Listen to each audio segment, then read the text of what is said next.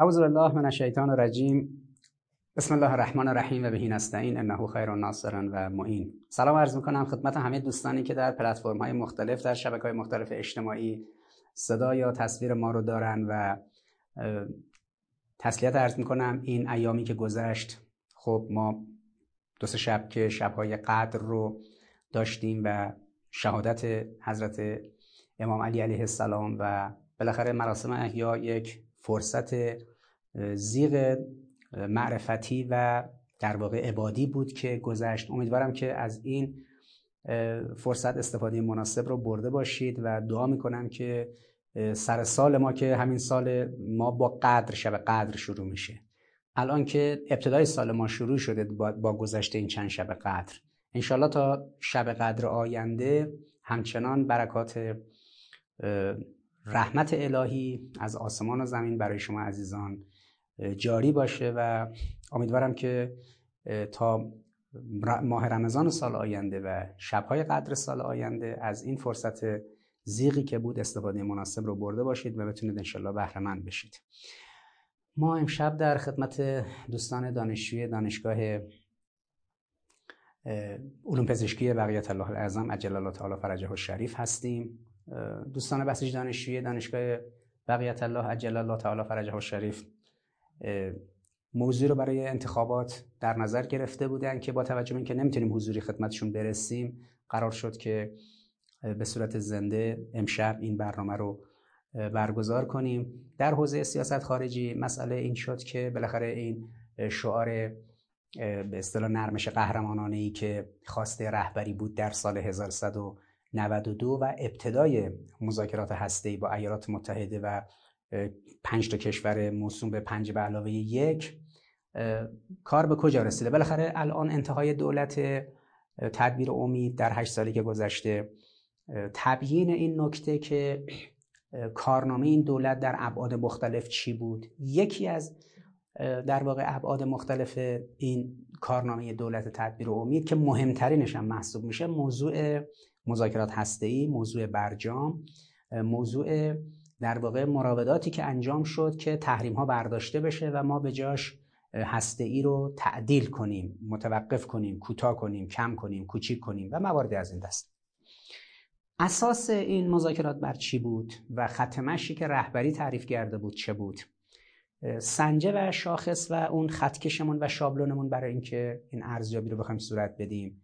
اون خط مشی بوده که رهبری مشخص کرد. لذا برنامه امشبی که خدمت دوستان تشکل دانشجویی دانشگاه علوم پزشکی بقیت الله اعظم عجل الله تعالی فرجه و شریف هستیم. حول همین موضوع مذاکرات هسته و ختمش رهبری است که عنوانش نرمش قهرمانانه بود. در سال 1192 93 وقتی که مذاکرات هسته شروع شد در تریبون های عمومی در یک سخنرانی رسمی رهبر انقلاب برای توجیه بخشی از مردم یعنی به خصوص اون جریان انقلابی که معتقد بودن چرا اصلا باید بریم با آمریکا مذاکره کنیم و چه ضرورتی داره. چون رهبری در عید سال 1392 در حرم امام رضا علیه السلام در اون سخنرانی عمومی ابتدای سال سه ماه قبل از انتخابات ریاست جمهوری که در اون انتخابات آقای روحانی رأی آورد سه ماه قبل از اون انتخابات که معلوم نبود کی رئیس جمهور میشه رهبری اونجا اعلام کرد که حالا که همتون اصرار دارید که مذاکره صورت بگیره می‌خواد برید مذاکره کنید برید. من خوشبین نیستم. حالا که نظر اینه که مذاکره صورت بگیره مردم ممکنه چنین نظری داشته باشن. شما نخبگان چنین نظری ممکنه داشته باشید. مسئولین که به رأی می‌گذارن خودشونو و ممکنه رأی بیارن. اینا چنین نظری دارن که باید مذاکره صورت بگیره. برید مذاکره کنید. حالا که نظرتون اینه که مذاکره صورت بگیره برید مذاکره کنید. من خوشبین نیستم. من همین ابتدا گفته باشم که خوشبین نیستم. این نکته ضرورت داره تذکر داده بشه که ببینید رهبری با وجودی که می‌دونست ته مذاکرات آنچه که مد نظر مردم و نخبگان و مذاکره کننده ها هست محقق نخواهد شد. اما به خواست عمومی تن در داد و آمد رسما گفت که من خوشبین نیستم. ولی حالا همتون نظرتون اینه که مذاکره صورت بگیره. برید مذاکره کنید. این بخشای مقفول مانده نظام سیاستگذاری کلان جمهوری اسلامیه که کسی دقت نمی‌کنه که رهبری یه جایی اساسا نظر خودش این نیست. ولی چون حرکت عظیم توده ای یا مطالبه عمومی یا نخبگان جامعه یا مسئولین چنین پیشنهادی و نظری دارن ایشون در واقع کوتاه میاد اجازه میده این اتفاق صورت بگیره. حتی ربطی هم نداشت به اینکه چه کسی میاد سر کار. یعنی اگر در انتخابات 1392 به جای آقای روحانی آقای قالیباف آقای جلیلی آقای رضایی آقای ولایتی و آقایون دیگه هم حتی رأی می آوردن ایشون قبلش گفته بود که آقا همتون دارید میگید بریم مذاکره باشه برید. ولی من خوشبین نیستم. اما شرط و شروط داره. بعد که دولت آقای روحانی انتخاب شد و شعار ایشون مسئله اصلی مذاکرات بود و اینکه اگر می‌خوایم چرخ زندگی مردم به چرخ باید اگه سانتریفیوژ میگیم باید به چرخ خب چرخ زندگی مردم هم باید به چرخه. همه چیز منوطه به مذاکرات هسته ای شد طبیعی بود که خب طبعا رهبری خط رو مشخص کنه و اون جریانی که معتقد بود مذاکرات به نتیجه نمی‌رسه و شکست می‌خوره. جریان انقلابی چون معتقد بود که مذاکرات فایده نداره شکست می‌خوره. آمریکا از موازش کوتاه نمیاد و ما باید قویتر با دست پرتری تو صحنه بریم برای این قضایا. رهبری خط رو مشخص کرد که پاسخی بود به جریان انقلابی که آقا دارن میرن مذاکره می‌کنن مبتنی بر نرمش قهرمانانه. یعنی چطور یه کشتیگیر روی تشک کشتی یه انعطافی داره یک به قول معروف نرمشی داره یه جایی مثلا فرض کنید به رقیب خودش یک امتیازی میده اما همون فنی رو که رقیب خودش زده با همون فن رقیب رو مثلا ضرب فنی می‌کنه. نرمش قهرمانانه در دید نظامی ها اینه که در واقع یه دو متر میان عقب دوباره یه متر برمیگردن جلو. یه عقب نشینی که نظامی ها صورت میدن میان عقبتر دوباره یه تک می‌کنن دوباره برمیگردن جلو. حالا نرمش قهرمانانه در سیاست چی می‌شد؟ و چجوری باید انجام می‌شد؟ ما تا کجا نرمش و انعطاف می‌خواستیم داشته باشیم؟ چقدر می‌خواستیم از اصول و مبانی فاصله بگیریم؟ چقدر می‌خواستیم از فروع کوتاه بیایم؟ آیا این نرمش در اصول بود یا در فروع در مبانی بود یا در شاخ و برکا تبیین این نکته خب طبیعتا اون سال اول تا یه حدودی انجام شد اما بعد متاسفانه فاصله گرفت و شاید هم اشکال اصلی به نخبگان جریان انقلابی برمیگرده و عناصر فکری جبهه انقلاب افراد رسانه‌ای و تریبونی جبهه انقلاب که باید در واقع مواضع قانون رو مواضع دین رو مواضع رهبری رو مواضع قرآن رو در اینجور موارد به عنوان میزان به عنوان خطکش به عنوان شابلون به عنوان معیار روشن و شفاف کنن تا افکار عمومی بداند که خط مشی کلی نظام که اینجوری تعریف شده به سمت آینده این در چه چهارچوب و حدود و سغوری عملیاتی میشه و باید عملیاتی بشه.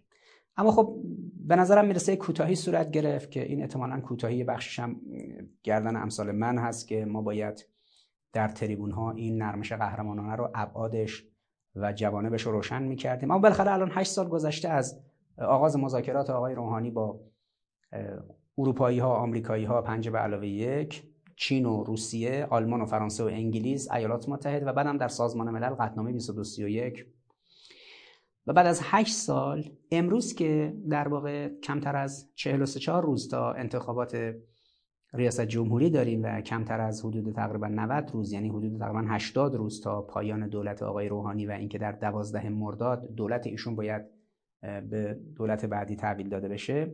الان ارزیابی این 8 سال گذشته که در صورت می‌گیره در تریبون های مختلف و بررسی این یعنی تبیین این نقاط ضعف و قوت و تصمیمایی که گرفته شده پیامدهاش دستاوردها و ارزیابی این دوره 8 ساله. می‌خوام ببینیم که نرمش قهرمانانه ای که رهبر انقلاب اعلام کرد به جریان انقلابی و به مردم. که آقا داریم میریم نرفتیم که همه اساس نظام رو بدیم بره داریم میریم نرمشی قهرمانانه یه قهرمان چجوری نرمش نرمش می‌کنه و انعطاف داره در مقابل دشمنش؟ یه مقداری به قول معروف انعطاف پیدا می‌کنه بعضی مشکلات حل بشه کارش رو ادامه بده. امشب قصد من اینه که این نکته رو بهش بپردازم. یک بار دیگه بعد هشت سال برگردیم به مسئله نرمش قهرمانانه. ببینیم که آنچه که در طول نزدیک دو سال انجام شد و در تیر ماه 1194 دو سال بعد از آغاز دولت آقای روحانی تصویب شد تحت عنوان برجام رفت در سازمان ملل شد قطعنامه 2231 و بعد دو سال بعدش که دولت ترامپ اومد سر کار و کلا برجام پاره کرد و اتفاقاتی که افتاد الان هم که دوباره معاون اول اوباما یعنی شخص جو بایدن سر کار اومده رفته توی کاخ سفید و داره سعی می‌کنه برگرده به مذاکرات یه کمی برگرده به برجام. آیا این نرمش قهرمانانه که رهبری گفته بود به نتیجه رسید یا نه؟ میزان این نرمش چقدر بود؟ حد این نرمش چقدر بود؟ آیا از حد طبیعی بیشتر بود کمتر بود؟ خواسته هایی که مد نظر بود محقق شد یا نه؟ اصلا چارچوب و جوانه به قضیه چیست؟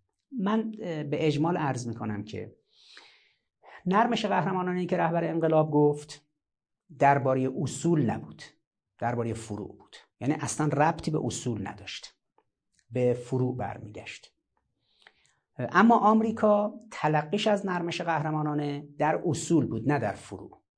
یه مثال من برای شما بزنم. کلود دلماس نویسنده کتاب همزیستی مسالمت آمیز تقریبا سی و خورده سال پیش قبل از فروپاشی شوروی یه کتابی نوشت که این کتاب بعدا زمانی که شوروی فروپاشید بیشتر مورد توجه واقع شد. کلود دلماس اندیشمند اروپایی اونجا میگه که تلاش آمریکا اینه که شوروی رو از سطح ایدئولوژیک بیارش تو سطح استراتژیک و شکستش بده. تکرار می‌کنم. بین شوروی و آمریکا یه جنگ ایدئولوژیک بود. شوروی می‌گفت کمونیسم مارکسیسم سوسیالیسم آمریکا میگه که لیبرالیسم کپیتالیسم و ایندیویژوالیسم آمریکا میگه سرمایه‌داری؟ شوروی میگه نه سرمایه‌داری نه. شوروی میگفتش که سرمایه‌داری نه. آمریکا می‌گفت اصالت فرد ایندیویژوالیسم شوروی میگفتش که اصالت جمع کامیونیسم کمونیسم و اصالت نظام اشتراکی یعنی سوسیالیسم این دوتا ایدئولوژی دوتا جهانبینی متفاوت رو در واقع پشت سر خودش داره. آمریکایی‌ها در سطح ایدئولوژی با شوروی نجنگیدن. یعنی دعوای سرمایه‌داری با لیبرالیسم نبود. سرمایه‌داری و لیبرالیسم با کمونیسم و مارکسیسم نبود. بلکه آوردنش پایین در یک سطح ساده تری شوروی رو متلاشی کردن. یعنی آوردنش تو سطح ایدئولوژیک استراتژیک. دعوا بین شوروی و آمریکا شد سر تعداد موشکای کلک های هسته ای و سلاح های ضد کلک های هسته ای یه پیمانی در واقع تشکیل شد در 1972 تحت عنوان سالت یک سالت دو بین نیکسون در آمریکا با لئونید برژنف رهبر شوروی. خیلی پیمان پر سر و صدایی بود. پیمان سالت یک پیمان سالت دو. همین چیزی که الان تو دنیا خیلی معروف شده در 5 سال گذشته به نام برجام و همه قدرت های پنششگانه زورگوی جهان جمع شدن و ایران هم گذاشتن روبروشون و با ایران مذاکره کردن شد پیمان مبتنی بر برجام. شبیه پیمان برجام در 1972 73 اون موقع یک سر صدای تو رسانه های دنیا بود تحت عنوان پیمان سالت یک پیمان سالت دو. در مورد کاهش سلاح های اتمی کلک های اتمی یه پیمانی بود نام پیمان ABM و سیستم به صلاح ضد موشکی و غیره شوروی رو از سطح دعوای ایدئولوژی ها بین کمونیسم و مارکسیسم با کپیتالیسم و لیبرالیسم شوروی رو اووردنش پایین. در سطح تعداد موشک ها و کلک های هسته و غیره شوروی رو شکست. وقتی شوروی کار کرده حرکت اصلیش ایدئولوژیک بود که نباید میومد تو سطح استراتژیک یک و دو می‌کرد به آمریکا. چون وقتی لنین کار رو شروع کرد در انقلاب شوروی مسئلهشون این شد که بین آمریکای کپیتالیست و سرمایهداری و شوروی مارکسیست و سوسیالیست هیچ وقت اتفاقی صورت نمی‌گیره. اینا همیشه ضد هم خواهم بود. یا در کره زمین شوروی باید بمونه یا آمریکا. یا تفکر سرمایهداری کمونیسم سرمایهداری یا روبروش کمونیسم. یکی از این دوتا. دوتا با هم جمع نمیشن. به این می‌گفتن در استراتژیک غربی ها می‌گفتن وضعیت آلفا. در وضعیت آلفا بین آمریکا و بین شوروی هیچ جوری قرابت به وجود نمیمد زاویهشون نسبت به هم در وضعیت آلفا 90 درجه بود. به میگن وضعیت لنینیسم. رهبر انقلاب شوروی وضعیت آلفا. بین آمریکا و شوروی هیچ وقت همراهی و هم افقی هم جهتی به وجود نمیومد سی سال بعد در 1960 یعنی سی سال بعد سی سال قبلش بعد از اینکه لنین از دنیا رفت و استالین اومد پای کار استالین همون مسیر لنین رو رفت. سی سال بعد در 1960 خروشچوف که اومد سر کار خروشچوف گفت نه یه کره زمین که بیشتر نداریم. تو این کره زمین دو تا ابرقدرته شوروی و آمریکا. یکی میگه کمونیسم یکی میگه سرمایه‌داری و کپیتالیسم. ما که نمی‌تونیم همدیگه رو حذف کنیم. از این رو همزیستی مسالمت آمیز می‌کنیم با هم. ما شوروی ها با آمریکا همزیستی می‌کنیم. دوتامون با هم دیگه کوتاه میم از موازهمون. کره زمین رو دو قسمت می‌کنیم. بالاخره تحمل می‌کنیم همدیگه رو. اسم این شد وضعیت میوف.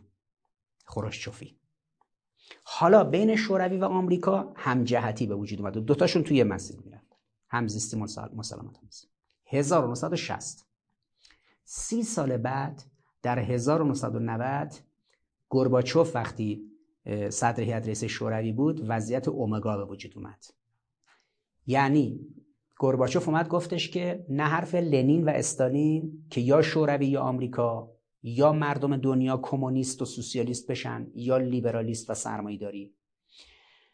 نه حرف گرباچوف که آقا ما همزیستی مسالمت آمیز می‌کنیم.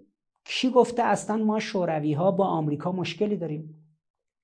همونی که آمریکایی‌ها میگن سرمایه داری همونی که آمریکایی‌ها میگن لیبرالیسم اصلا اجتناب ناپذیره که ما با اونا یکی بشیم. ما دست از مارکسیزم و کمونیسم و دست از اعتقادات ایدئولوژیکمون برمیداریم. همونی که آمریکا میگه میشیم.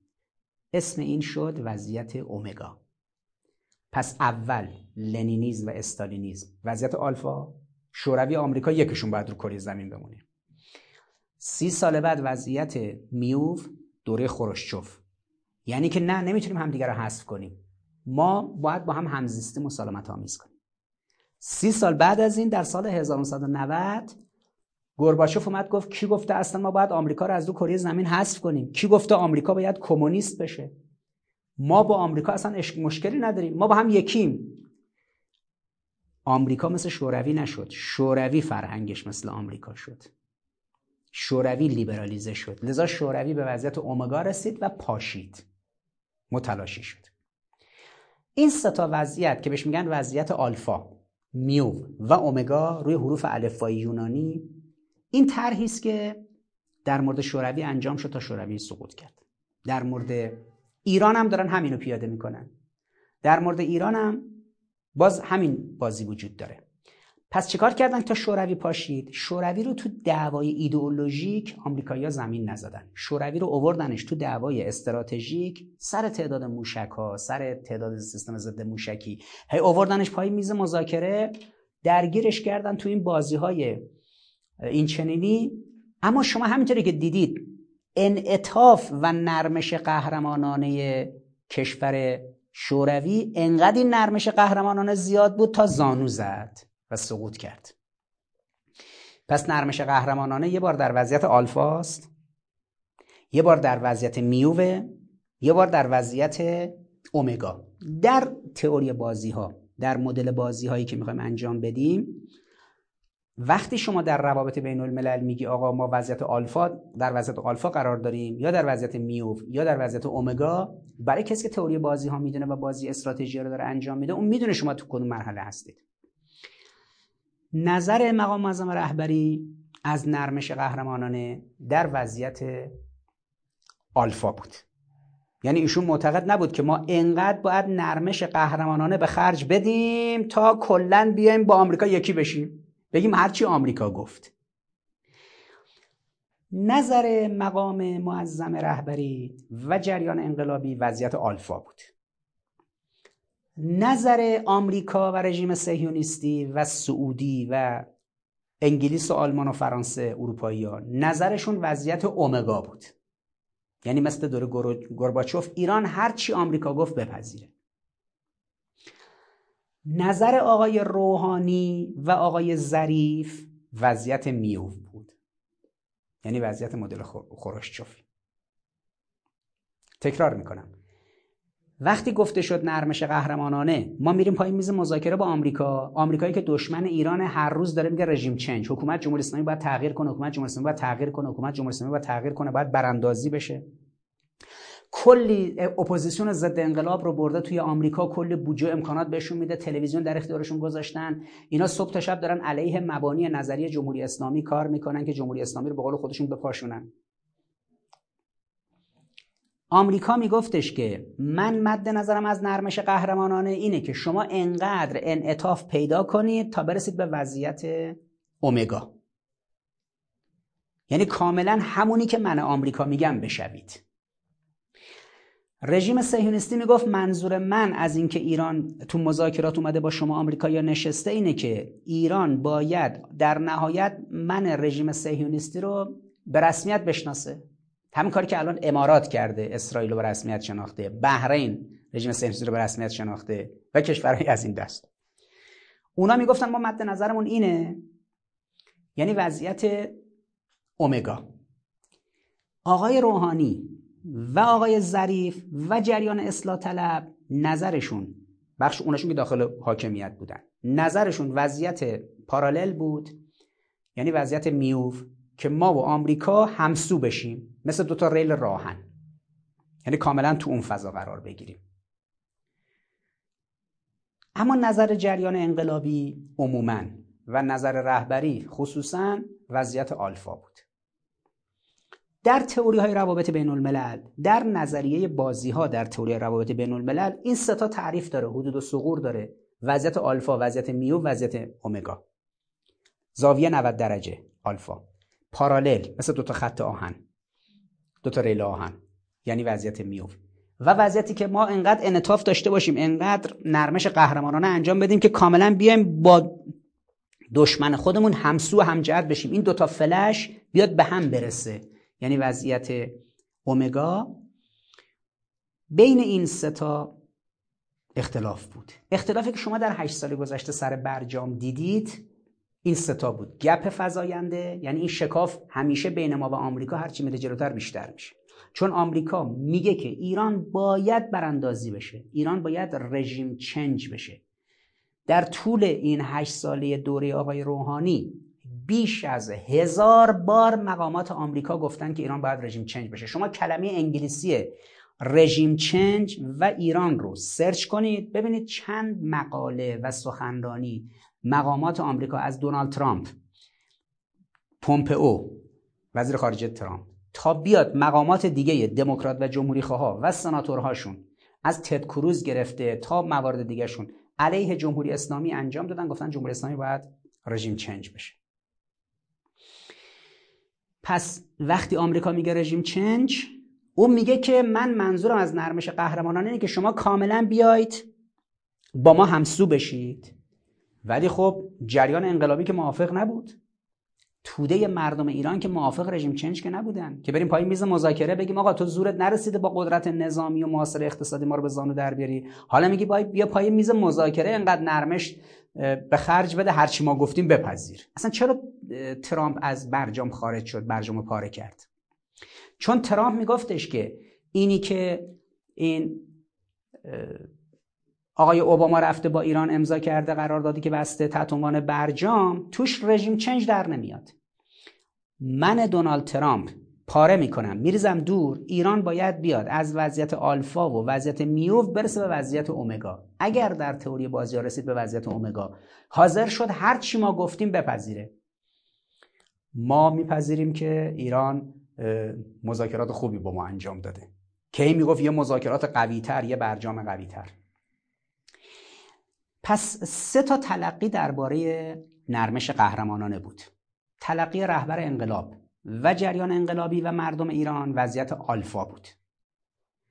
تلقی آقای روحانی اصلاح طلبای درون قدرت و آقای ظریف در مذاکره کننده ها وضعیت میوف بود.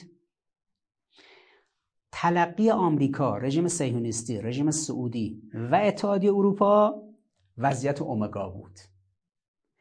به این دلیل همزبانی نبود. اینی که الان مردم ایران و مردم جهان می‌بینن یه اختلافاتی هست بین جریان انقلابی در ایران با دولت آقای روحانی بین رهبر انقلاب با به اصطلاح غربی ها بین مردم ایران با مثلا فرض کنید جریانات مذاکره کننده غربی که میان با تیم مذاکره کننده ایران میشینن سر میز و خواسته هاشون رو مطرح می‌کنن. این که همزبانی و مفاهمه صورت نمی‌گیره بابت اینی که الان نرمش قهرمانانه بیشتر تو افکار عمومی حالت یه سوء تفاهم داره. آقا مگه شما نگفتید اومدید نرمش قهرمانانه کنید؟ خب نرمش قهرمانانه کنید موشکاتون هم بدید انرژی هسته ایتون رو بدید از منطقه خارج بشید هر چی ما گفتیم بپذیرید. آقا منظور از نرمش قهرمانانه این نبود. رهبری برای نرمش قهرمانانه در خود برجام نه تا شرط معین کرد که بعدا خود رهبری آمد گفتش که آقای ظریف آمده به من گفته که شخص آقای ظریف اومده به رهبری گفته که من نتونستم این نه تا شرط رو رعایت کنم. نتونستم بعضی خط قرمزها رو حفظ کنم. خط قرمزها در نوردیده شد. چرا آقای ظریف باید بیاد به رهبری گزارش بده؟ چون که قانون اساسی میگه. ببینید این اصل در قانون اساسی. سیاست خارجی وظیفه رهبریه. تکرار می‌کنم. در قانون اساسی سیاست خارجی جنگ یا صلح وظیفه رهبریه. قانون اساسی میگه. رهبری اینو میده به کی تصمیم بگیره در موردش؟ شورای عالی امنیت ملی. شورای عالی امنیت ملی شامل رئیس جمهور رئیس مجلس رئیس قوه قضاییه. دبیر شورای عالی امنیت ملی وزیر دفاع وزیر اطلاعات وزیر خارجه رئیس ستاد کل نیروهای مسلح رئیس سیستم بودجه و برنامه کشور و به حسب نیاز اگر یه جلسه بود که نیاز بود فرماندهان نیروهای مسلح ارتش و سپاه یا مسئولین دیگه باید برن اونجا گزارش بدن. این شورا یعنی شورای عالی امنیت ملی که خودش اصلی رو در قانون اساسی به خودش اختصاص داده و اونجا مطرح شده این مبحث در حیطه وظایف رهبری چیزایی که اینا اینجا تصویب می‌کنن باید بیاد تعیین می‌کنن باید بیاد و رهبری هم نظر بده. قانون اساسی میگه. خب پس ما الان با یک نکته در تئوری بازی ها در روابط بین الملل آشنا شدیم. ببخشید شما دوستان عزیز دانشجوی علوم پزشکی در دانشگاه بقیت الله الاعظم عجل الله تعالی فرجه شریف بالاخره شما بیشتر گرایشتون با علوم زیستیه. حالا من دارم تئوری های روابط بین الملل رو در علوم استراتژیک طرح می‌کنم. یه مدل حالا به زبان ساده و با نمودار تا شما ببینید که اساسا در 8 سال گذشته ما نقشه راهمون چی بوده؟ ما چه جوری باید عمل می‌کردیم؟ خب شما عزیزان من پسران و دختران من به این نکته دقت کنید که تئوری بازی ها مبتنی بر مدل هایی که قبلا پیاده شده. یعنی قبلا درباره شوروی این مدل پیاده شده در مورد چین این مدل پیاده شده هم درباره گورباچوف هم درباره دنگ شیاوپینگ. و تئوری بازی ها به حسب تجاربی است که در روابط بین ملت ها جنگ ها آشتی ها زد و خورد ها فروپاشی تمدن ها در طول تاریخ اینها دسته بندی شده شده یک علم. چطوری شما در علوم پزشکی به حسب اینکه قبلا یه بیماری بوده متخصصین علوم زیستی اومدن در اون حوزه واکسن هایی تولید کردن داروهایی تولید کردن شما میاید امروز شبیه همون بیماری که به وجود میاد همون جراحی. همون دارو و همون طول درمان رو تجویز می‌کنید پیشنهاد می‌کنید. یعنی قبلا این اتفاقی که شما الان می‌خواید برای این بیمار رقم بزنید یه بار اتفاق افتاده. مگر اینکه الان یه بیماری جدیدی بیاد مثل کووید 19 یه ویروس جدیدی بیاد و یک واکسن جدیدی و برنامه درمانی جدیدی بخواد که اینم سریع به حسب آزمون و خطا. شما انجام می‌دید در حوزه داروسازی در حوزه به قول معروف درمان در حوزه نمی‌دونم پرستاری و غیره بعد اینو قواعدش رو می نویسید به دانشجو علوم پزشکی و پرستاری و داروسازی و غیر در دوره های بعد تدریس می‌کنید. اونا میگن آقا قبلا یه بیماری بود به نام کووید 19 یه بیماری اینجوری خطرناکی بود یه ویروس خطرناکی بود. این اومد و اینجوری راه درمانش در اومد.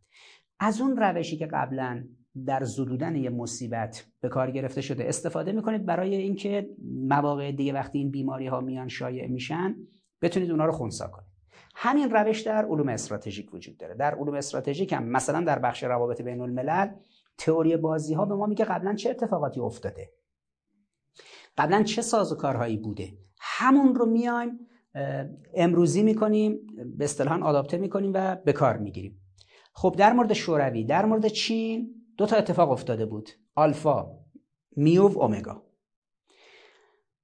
ما می‌دونستیم که جمهوری اسلامی اگر از مواضع ایدئولوژیکش کوتاه بیاد بیاد تو سطح مواضع استراتژیک جمهوری اسلامی نابود میشه. همونطوری که شوروی نابود شد. آمریکا خودش از مواضع ایدئولوژیکش پایین میاد. آمریکا حاضر میشه سر هست و نیست لیبرالیسم با کسی مذاکره کنه.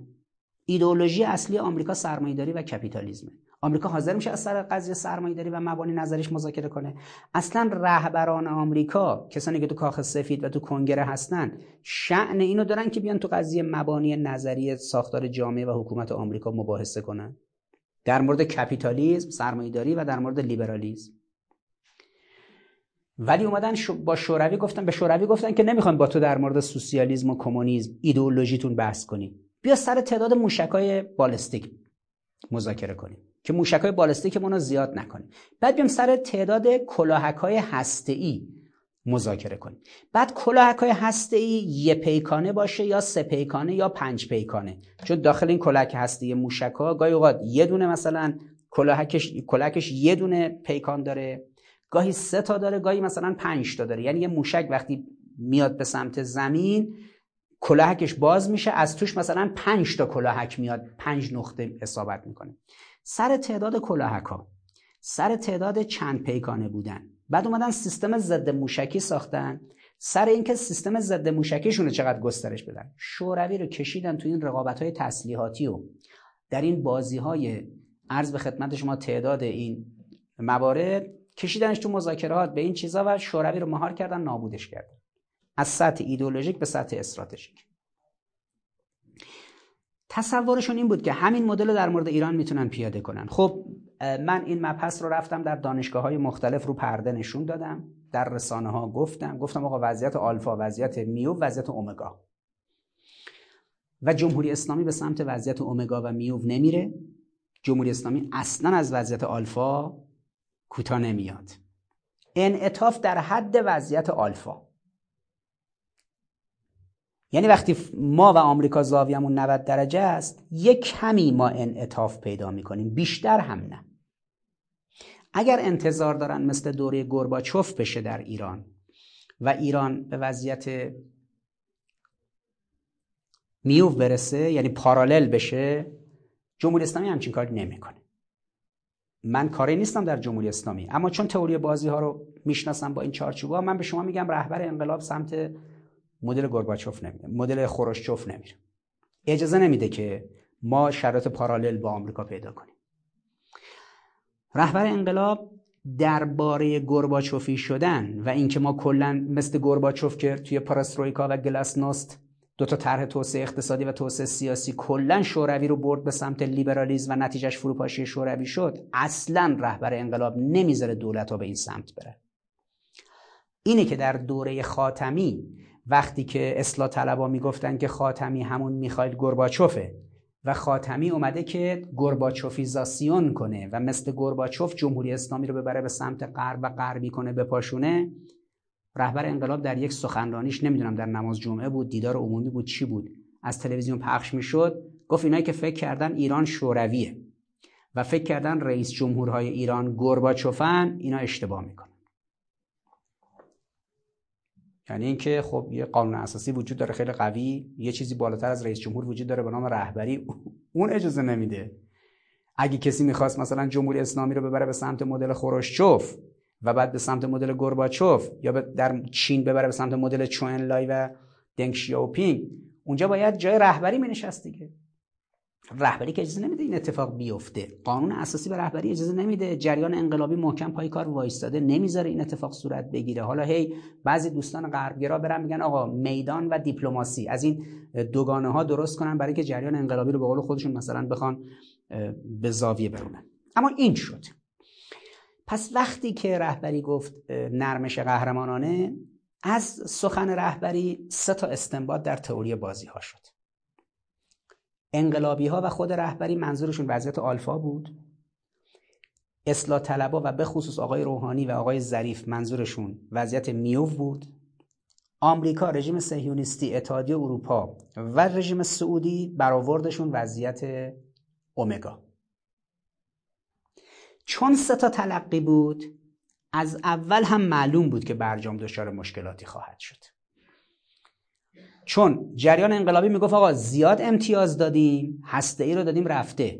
ما رو کشیدن. اگه با شوروی می‌گفتن بیا سر تعداد موشکات بحث کن الان دارن با ما سر تعداد سانتریفیوژا بحث می‌کنن. که آقا 5600 تا سانتریفیوژ بیشتر نداشته باش از اون چند هزار سو. بیا پایین. دوم اینکه غنیسازی 20 درصد. کی گفته؟ تو برای چی غنیسازی 20 درصد می‌خوای؟ بیا غنیسازی 3.7 درصد.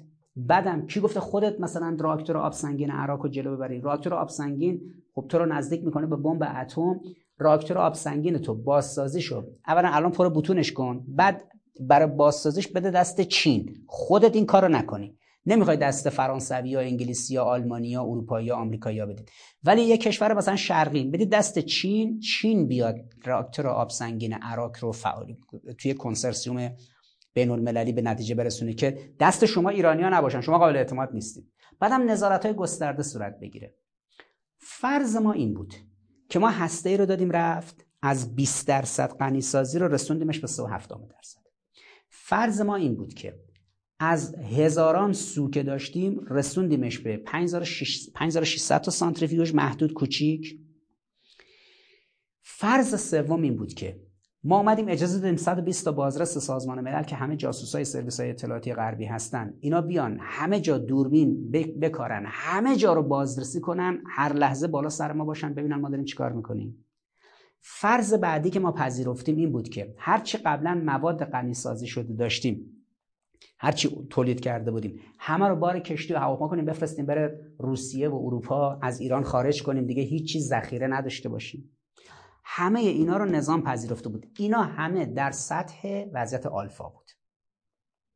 یعنی تا اینجا رو پذیرفته بودیم اما در مقابل آمریکا باید تحریم ها رو برمی داشت.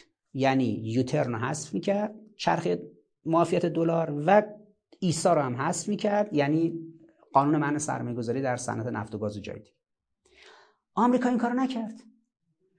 اصلا در مورد اینا آقای ظریف اینا مذاکره نکرده بودن آقای ظریف اینا تصورشون این بود آقای ظریف و آقای روحانی که اگه رفتن پای میز مذاکره آمریکا هر چی خواست بهش دادن آمریکا خودش بعدن میگه خب من دیدم ایرانیا صادقن هر چی من ازشون می‌خوام میدن منم برمیدارم تحریما رو. بعد که اعتراض شد که آقا شما دقیق نرفتید در مورد نیازهای بحث‌های اقتصادی و تحریم‌های اقتصادی مذاکره کنید گفتن که امضای کری تضمینه. کری جان کری وزیر خارجه آمریکا امضا کرده. تضمین آقا اون سیبیل گرو گذاشته گفته ببین مرد و حرفش زده به این رگ گردنش گفته شارگم بره من حرفام عملی می‌کنم. امضای کری تضمینه. آقا عزیز من. شما میرید خونه بخری شما تیم مذاکره کننده. میرید خونه بخرید. آیا پول رو می‌دید؟ همه چی رو می‌دید؟ بعد میگید آقا خونه رو طرف میده. بعد نه تضمینه. اون امضا کرده تضمینه. میاره تحویل میده. بابا نمیشه حساب کتاب داره. باید امضا کنید. شاهد داشته باشید. اینو ببین اونو ببین. شما همینجوری رفتی یه ملتی رو آورده یه ملت رو بردی گذاشته رو میز دادی به اونو بعد میگه امضای کردی تضمینه؟ خب شیوه مذاکره کردن شیوه مذاکره کردن مذاکره کننده ما که ناقص بود. حالا من این رو قبلا مبسوط توضیح دادم که اشکالشون چیه. اینا اساسا روش مذاکره بلد نبودن. اشکالشون توی روانشناسی سیاسی چه اشکالاتی داشته در مقابل تیمی که بیشترشون زن بودن؟ چه اشکالاتی در مواجهه داشتن؟ چرا آمریکا اصرار کرد که مودیز بیاد به عنوان رئیس وزیر انرژی آمریکا؟ از ایران هم آقای صالحی بره به عنوان رئیس سازمان انرژی اتمی اینا برن بشینن در بخش هسته ای که چه بخشی از ما جدا بشه اینا رو بشینن مباحثه کنن. اما در اون بخشی که به ما مربوط در قضیه تحریم ها جکلو وزیر خزانه داری آمریکا دعوت نشد بیاد اونجا بشینه تو اجلاس تو مذاکرات توی هتل کوبورگ و تو وین و تو ژنو و جای دیگه. و از ایران هم آقای طیب نیا وزیر اقتصاد و آقای سیف رئیس بانک مرکزی برن بشینن با آقای آقای جکلو در مورد اینکه تحریم ایران چجوری برداشته بشه هیچ مباحثه کنن. اصلا آقایون تیم اقتصادی دولت رو نبرده بودن مذاکره. می‌گفتن اونا گیر دادن سر تیم بخش هسته ای ما تیم هسته ای رو ببریم. هرچی اونا می‌خوان فنی اونجا نقد. آقای صالحی بهشون قول بده. بعد که ما اومدیم آمریکا خودش دیگه خیلی مردانگی دارن. پشت سر ما که اومدیم امضای کری تضمینه. اونا تحریما رو برمیدارن. این خامندیشی آقای ظریف آقای عراقچی بود و آقای روحانی بود. که امضای کری تضمینه. آقا جکلو کو تو مذاکرات نبود. سیف چرا نبردید رئیس بانک مرکزی رو؟ طیب نیا وزیر اقتصاد چرا نبردید؟ چرا اونا وزیر انرژیشون مودیز رو آوردن؟ شما آقای صالحی رو بردید اینا رو برو هم نشستن. مودیز میلیمتر به میلیمتر از صالحی خواست که چه کارهایی انجام بده در مورد سانتریفیوژا در مورد نتنز در مورد آب سنگین عراق در مورد فوردو در مورد یو سی اف اصفهان و جای دیگه. اما چرا ما تیم اقتصادیمون نرفت؟ بگی آقا تحریم ها یک دو سه چهار ایناست یوترن اینجوری هست حل کنید ایسا و قانون داماتو رو اینجوری حذف کنید. چرا اینا رو نبردید؟ گفتن نه تضمین.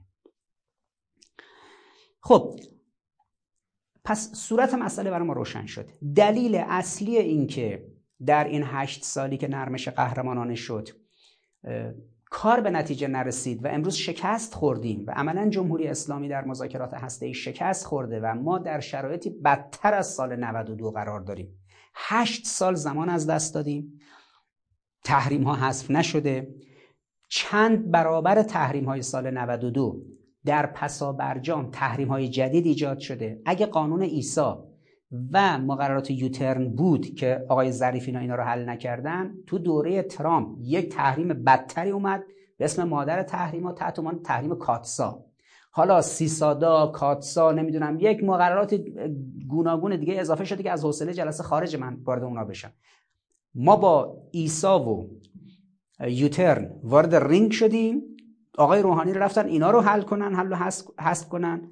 زمانی دارن دولت رو تحویل میدن که نه تنها ایسا قانون ایسا قانون داماتو و قانون و مقررات یوترن معافیت یوترن حل نشده بلکه قانون کاتسا هم بهش اضافه شده. بیا درستش کن. مادر تحریم ها اومده. اون پدر تحریم ها بودیم مادر تحریم ها ببین چی در میاد این وسط. حالا سخنی که من دارم اینه که پیامدها و دستاوردهای هشت سال نرمش قهرمانانه چی بوده؟ الان برای ما روشن شد در تئوری بازی ها که سه تا تلقی بوده. پس سوء تفاهم بوده. آمریکایی‌ها فکر کردن ایران اومده پای کار نرمش قهرمانانه کنه. اصولش رو بذاره زیر پا ایدئولوژیش رو بذاره زیر پا همه چیزش رو بذاره زیر پا هر چی اینا میگن پیاده کنه. یعنی انتظار وضعیت اومگا از ما داشته. شخص رهبر انقلاب و جریان انقلابی و توده مردم تلقیشون وضعیت آلفا بود. که ما یه انعطاف داشته باشیم. نرمش قهرمانانه یه مختصری انعطاف داشته باشیم. نه اینکه اصولمون رو از بین ببریم. ما تو وضعیت آلفا بمونیم. تلقی آقای روحانی آقای ظریف آقای عراقچی و دولت آقای روحانی وضعیت بینابین بود. یعنی وضعیت میو یعنی وضعیت پارالل. این دوتا تلقی دوتا تلقی بود که متاسفانه با تلقی که رهبر انقلاب داشت و جریان انقلابی داشتن متفاوت بود. من این رو تعبیر می‌کنم به در نرمش قهرمانانه.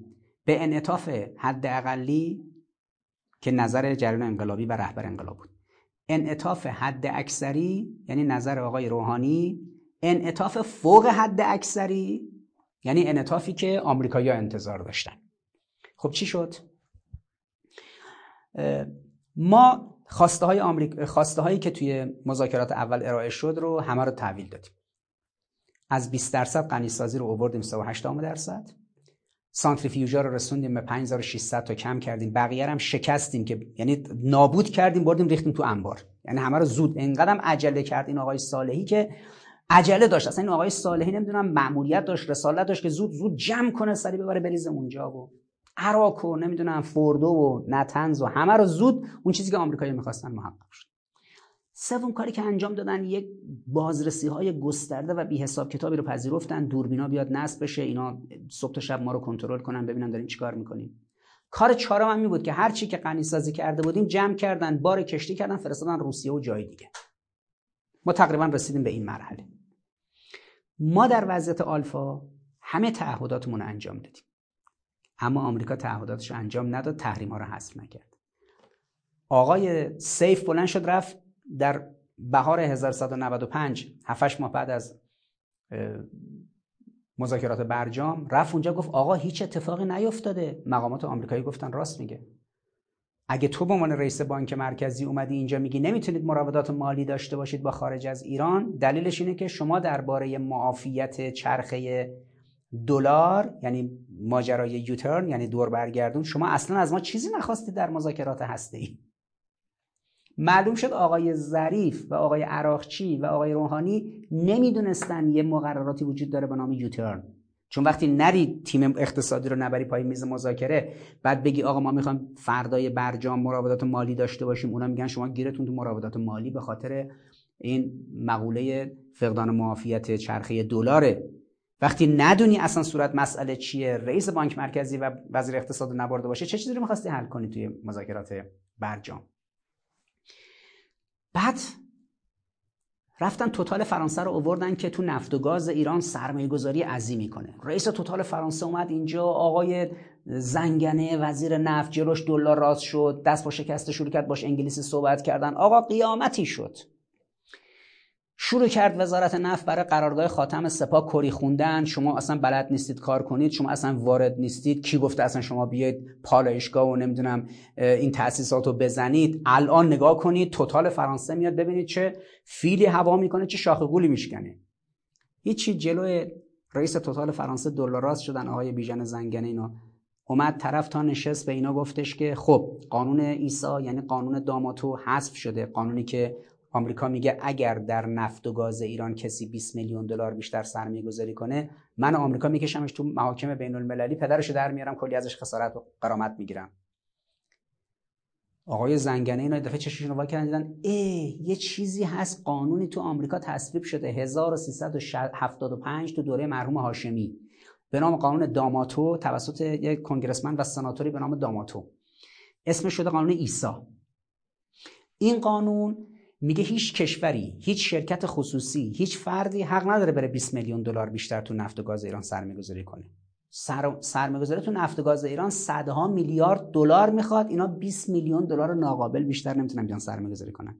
رئیس توتال فرانسه دست از پا دراستر از تهران رفت و آقای بیژن زنگنه رو گذاشت توی خماری. تازه آقای بیژن زنگنه و آقای روحانی و آقای ظریف متوجه شدن سرمایه‌گذار خارجی نمی‌تونه بیاد سرمایه‌گذاری کنه. چون در ایران همچنان محدودیت قانون ایسا وجود داره. آقای ظریف رفت مجلس آقای لاریجانی اونجا از بالا از اون بالا ازش پرسید که آقای ظریف وایسادی این جلو داری توضیح میدی به نماینده؟ ضمن بگو قانون دامات و قانون ایسا چی میشه؟ سر منع سرمایه گذاری این که میگم سال 95 آقای ظریف گفتش که خیال شما راحت باشه. این آبان 1195 ده سالش تموم میشه. سر ده سال ده سال که تصویب شده. 1175 تصویب شده.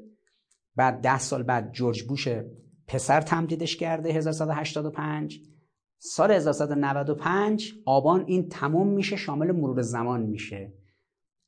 باراک اوباما یک ما مونده بود که از دولت بره دولتشو بده به ترامپ. قانون داماتو رو قانون ایسا رو منع سرمایه گذاری در نفت و گاز و جای دیگه ایرانو به مدت ده سال دیگه تمدید کرد.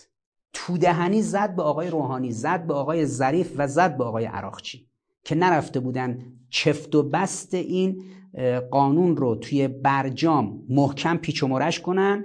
بگن آقا جان اینجا بنویسید که در آبان 1395 سر 20 سال این قانون که شد این قانون خود به خود ملغا بشه رئیس جمهور آمریکا دیگه اینو برای ده سال بعد تمدید نکنه. گفت بودن امضای کری تضمین تضمینم گفته ببین جواد جان یه سوت می‌زنم حل میشه. نگران نباش باراک اوباما دوست خودمونه. اما نشد. این اوباما به اصطلاح اوباما اوباماست این باماست. می‌گفتن این اصلاح طلبا می‌گفتن اوباما یعنی اوباما. اما خب نشد. قانون متاسفانه از 1195 تصویب شد توسط اوباما برای 10 سال دیگه تا 1405 لذا رئیس توتال فرانسه که آمده بود تو صنایع نفت و گاز ایران میلیاردها دلار و یورو سرمایه گذاری کنه دمش رو گذاشت رو کولش رفت. آقای بیژن زنگنه بدو بدو رفت قرارگاه خاتم سپاه گفت جون مادرتون برگردید بیاید این پالایشگاه ها رو این به اصطلاح پتروشیمیا رو این تاسیسات پارس جنوبی جای مختلف و فاز نمی‌دونم چند و چند بیاد اینا رو تو رو خدا تمومشون کنید. چون شما فقط مجانی میاد برای ما کار می‌کنید. پولم بهتون نمیدیم. 50 هزار میلیارد الان قرارگاه طلب داره دیگه از دولت. و الا فرانسویه که توف مجانی هم کف دست آقای زنگنه نمینداخت. وقتی اومدن دیدن که اینا نتونستن ارزه نداشتن تو مذاکرات برجام مقررات و این قانون ایسا یعنی منع سرمایه‌گذاری رو حل کنن ول کردن رفتن. پس ما در وضعیت آلفا هر چی اینا خواسته بودن بخشای هسته رو بهشون داده بودیم اما اینا تحریمای ما رو بر نداشتن.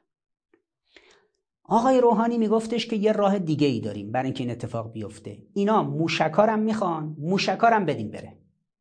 اینا میگن از منطقه باید بریم بیرون. کاری به لبنان، فلسطین، یمن، سوریه نداشته باشیم. داعش اومده نزدیک مرزای دیاله. دیاله هم مرز با استان کرمانشاه ماست در عراق. مرز دیاله عراق استان دیاله با استان کرمانشاه ما هم مرزن. داعش اومده بود تو دیاله تا 20 کیلومتری مرز ما رسیده بود. و نیروهای ارتش نیروهای انتظامی مرزبانی نیرو انتظامی و نیروهای سپاه اونجا آماده باش بودن. چون دشمن دیگه داشت میومد بیاد داخل خاک ما. آمریکا میگفتش که به شما ربطی نداره که ما اومدیم نیروی داعش رو رها کردیم اومدن تا پشت بغداد. سوریه هم گرفتیم با آتیش کشیدیم به شما ربطی نداره. شما تو منطقه بذارید ما دور براتون کلا همه جا رو با آتیش بکشیم با این تروریستای تکفیری و غیره. شما فقط دستاتون و دست و پاتون جمع کنید تو مرزای خودتون. آمریکا تو خودت این کارو می‌کنی؟ تو ده دوازده هزار کیلومتر دورتر از خاک خودت اومدی دوروبر ما 120 پایگاه زدی. از بگرام افغانستان تا اینجرلیگ ترکیه تا این پایگاهی که توی قطر داره تا تو بحرین داره تا توی امارات داره تا توی عمان داره تو جزیره مسیره تا توی سعودی داره. تو عراق پایگاه های عظیمی مثل عین الاسد ویکتوریا و غیره رو داری. چجوری من ایران باید به پیرامون خودم بی توجه باشم که امنیتم در گرو این قضیه است؟ به من مربوطه. اما تو به من میگی که مثلا تو از منطقه برو بیرون. یکی از اعضای شورای عالی انقلاب فرهنگی یه سخنرانی کرد مصاحبه کرد. می‌گفت آقای روحانی میاد در شورای عالی انقلاب فرهنگی. ماها رو تو شورای عالی انقلاب فرهنگی داره قانع می‌کنه. میاد تو شورای عالی انقلاب فرهنگی سخنرانی می‌کنه برای ما. من نمی‌دونم چه ربطی داره موشک به شورای انقلاب فرهنگی. میاد اونجا سخنرانی می‌کنه. به ما میگه که چه ضرورتی داره ما موشکی داشته باشیم بردش از 300 کیلومتر بیشتر باشه. یعنی آقای روحانی هم برای جمع کردن دست و پای جمهوری اسلامی از منطقه تلاشش رو می‌کرد هم برای اینکه موشکی رو ت... موشکا رو تعدادش رو کمتر کنیم بعدش هم تایپ و نوع موشکا رو کمتر کنیم بعدش هم برد موشکا رو بیاریم زیر 300 کیلومتر. که مثلا زیر 300 کیلومتر باشه موشکای ما مثلا به رژیم صهیونیستی نرسه. حالا با آمریکا و اروپا که هیچ. بازوهای ایران در بازدارندگی رو آقای روحانی حاضر بود قطع کنه هم حضور منطقه‌ای رو هم سیستم موشکی رو که مکمل کار برجام بشه. تا بتونه مثلا به قول معروف رضایت آمریکایی رو جلب کنه. چون نظر آقای روحانی و آقای ظریف میوو بود. این فایل صوتی هم که از آقای ظریف منتشر شده همه حرف آقای ظریف اینه که من در دیپلماسی انتظارم این بود که می‌دانم بیاد کمک من. یعنی میدان کوتاه بیاد. در وضعیت میوف یعنی چی؟ یعنی حالت پارالل. یعنی ما با آمریکا همسو بشیم. آمریکا هر چی می‌خواد. به این میگیم نرمش حد اکثری نرمشی که آقای روحانی برخلاف نظر رهبری برخلاف نظر قانون اساسی برخلاف نظر جریان انقلابی و برخلاف مصالح ملی آقای روحانی می‌گفت موشکم بدیم بره. از منطقه بریم بیرون. هی میومد می‌گفت این که تصویب شده برجام یک بوده. من آماده ام برجام دو برجام سه برجام چهار رو انجام بدم که رهبری اومد وایساد گفت آقا جان ما دیگه برجام دیگه ای نداریم. قرار بوده تو همین برجام این مقداری که اینا خواستن بهشون بدیم تحریما رو بردارن. انعطاف در همین حد بوده. بیشتر نه. خدا رحمت کنه. شهید حاج قاسم سلیمانی اومد در یه سخنرانیش گفتش که برجام های دو سه و چهار مثلا اینه اینه خطراتش اینه. حتی حاج قاسم که اهل سخنرانی عمومی نبود. آمد و اعتراض کرد نسبت به بر برجام های بعدی. اما اصلاح طلبا پاشونو کردن توی کفش. محکم وایستادن که باید برجام دو انجام بشه برجام سه انجام بشه. اما رژیم صهیونیستی که خیلی شاکی بود که چرا داره مذاکرات انجام میشه و هی نتانیاهو خط نشون می‌کشید. وندی شرمن از وین قبل اینکه بره آمریکا وندی شرمن که از مسئولین تیم مذاکره کننده همین وزارت خارجه آمریکا بود با جان کریم وندی شرمن اول از اروپا میومد می‌رفت تلاویو توی فلسطین اشغالی. یک گزارش به نتانیاهو می‌داد از نتایج مذاکرات. بعد بلند می‌شد می‌رفت آمریکا. نتانیاهو بهش فشار آورد که خانم وندی شرمن. باید توی مذاکرات اسرائیل به رسمیت شناخته بشه. ایران باید کوتاه بیاد باید بگه من اسرائیل به رسمیت می‌شناسم. وندی شرمن بهش گفت بابا صبر کن. فلان تازه مذاکرات شروع شده. تو ته مذاکرات رو داری جلو میری. اما این که می‌شد به اصطلاح انعطاف فوق حد اکثری چون انعطاف مورد نظر رهبری در این نرمش قهرمانان انعطاف حد اقلی بود. انعطاف مورد نظر آقای روحانی و آقای ظریف انعطاف حد اکثری میانه بود. انعطاف آمریکا و رژیم صهیونیستی که مد نظر داشتن انعطاف فوق حد اکثری بود. می‌گفتن ایران باید بپذیره رژیم چنج بشه دینو بذاره کنار. کلا به قول رهبری میگفتش که اینا فردا میان میگن اصلا شما چرا سپاه پاسداران دارید؟ الان میگن چرا موشکاتون اینجوری موشکاتون رو کم کنید. بعدا میان میگن چرا سپاه پاسداران دارید؟ چرا اصلا نیرو قدس دارید؟ این جمله رهبری گفت یکی دو سال بعدش آمریکا اصلا کلا سپاه رو گذاشتن جز گروه تروریستی. یعنی یک ارتش رسمی رو در یک حکومت که یه ارتشی که تو قانون اساسی ایران اصل 150 قانون اساسی ایران درباره سپاه اینا اومدن یک ارتشی که رسمی است تو قانون اساسی است تو کشور ایران رو گذاشتن جز گروه تروریستی. و بعدم کاتسا و اون بحثایی که شنیدید. اما بیرون دولت آقای روحانی چون آقای روحانی معتقد بود این چیزایی که دادیم رفته هیچی اگه قرار تحریما برداشته بشه ما باید موشکی رم بدیم منطقه رم بدیم. اینو آقای ظریف می‌گفت و آقای عراقچی و آقای روحانی.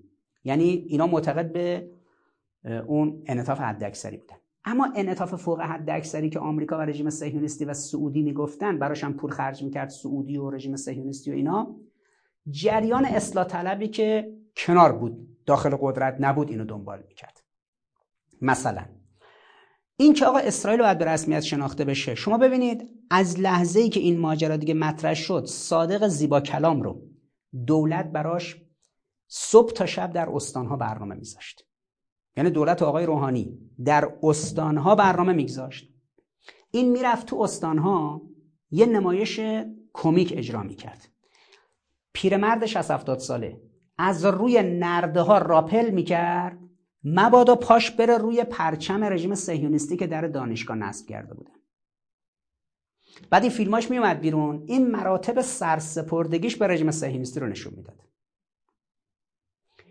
بعد چه کار می‌کرد؟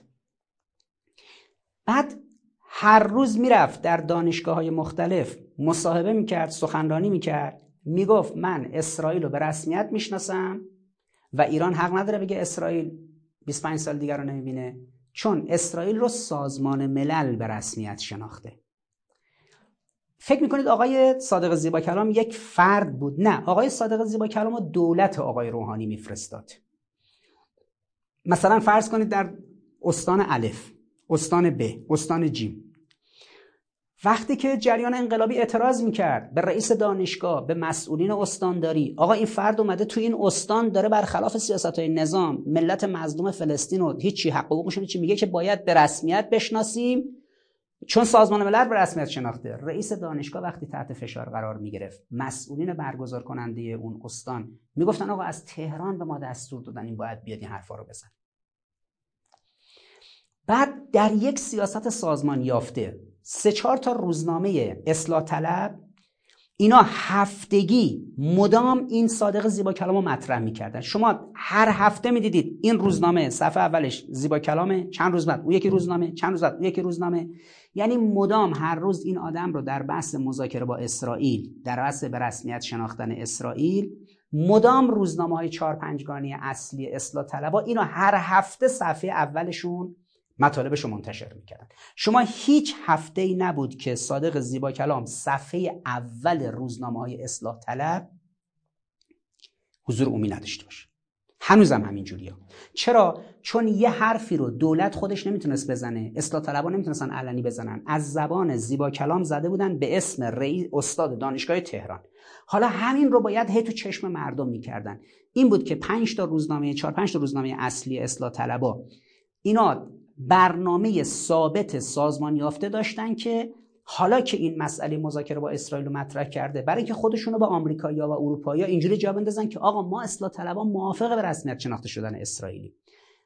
هر روز اینو میذاشتن توی صفحه اول. پس اولا هر روز میفرستادنش دانشگاه های مختلف. این بره این سوال ازش بکنن که آقا چرا میگی باید با اسرائیل رو به رسمیت بشناسیم؟ بگه من به این دلیل میگم که سازمان ملل به رسمیت شناخته.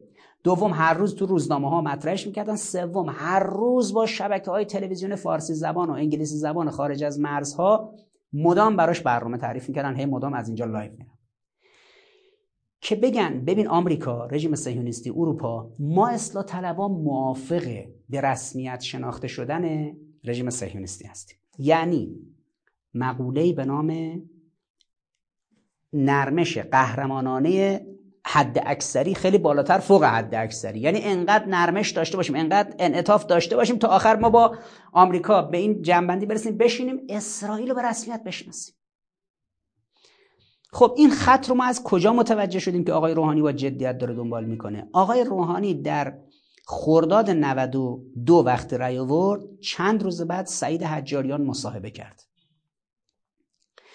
مصاحبه کرد گفت آقای روحانی آمده برای normalization normalization یعنی چی؟ یعنی عادی سازی و عادی شدن normalization کاری که الان امارات کرده کشور امارات رفته با رژیم صهیونیستی پیمان دوستی بسته اسرائیل به رسمیت شناخته به این میگن normalization کاری که رژیم بحرین کرده با رژیم صهیونیستی زد و بند کرده به رسمیت شناخته به این میگن normalization کاری که الان سعودی داره می‌کنه که داره اسرائیل به رسمیت می‌شناسه اومده پای کار به میگن رژیم سعودی در مسیر نرمالیزیشن اول حجاریان همون 92 گفتش که آقای روحانی اومده برای نرمالیزیشن نرمالیزاسیون بعد که این حرفو زد سالهای بعدش در روم جلد مجله های اصلاح طلبا عکس حجاریان می‌زدن با کرمه نرمالیزاسیون که آقا فرایند دموکراتیزاسیون تو مسیر نرمالیزاسیونه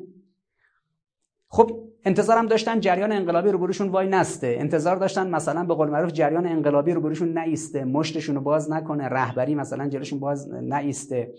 اینا هم میگن مثلا دولت پادگانی دولت پادگانی. چرا همجناهی های حجاریان شاکیان از سپاه؟ چون سپاه که سازمان نظامی که نیست که وظیفش شلیک موشک باشه و ناو و توپ و تانک. سپاه در قانون اساسی وظیفش کار نظامی نیست. کار نظامی وظیفه ارتش جمهوری اسلامیه. ارتش جمهوری اسلامی وظیفه 100 درصدی نظامی داره. پس سپاه کارش چیه؟ کارش کار اطلاعاتی نه اون که کار وزارت اطلاعات. پس سپاه کارش چیه؟ کار انتظامیه نه اونم که کار نیرو انتظامیه. پس سپاه کارش چیه؟ صد بزنه جاده بزنه اتوبان بزنه اینو بزنه. نه اونم که کار وزارت راه و وزارت جهاد کشاورزی و وزارت نفت و وزارت صنعت معدن و کار سپاه چیه سریال بسازه فیلم سینمایی بسازه؟ نه اونم که کار وزارت ارشاد و صدا و سیماست پس کار سپاه چیه؟ کار سپاه به اسم تعالی پاسداری از انقلاب اسلامی است.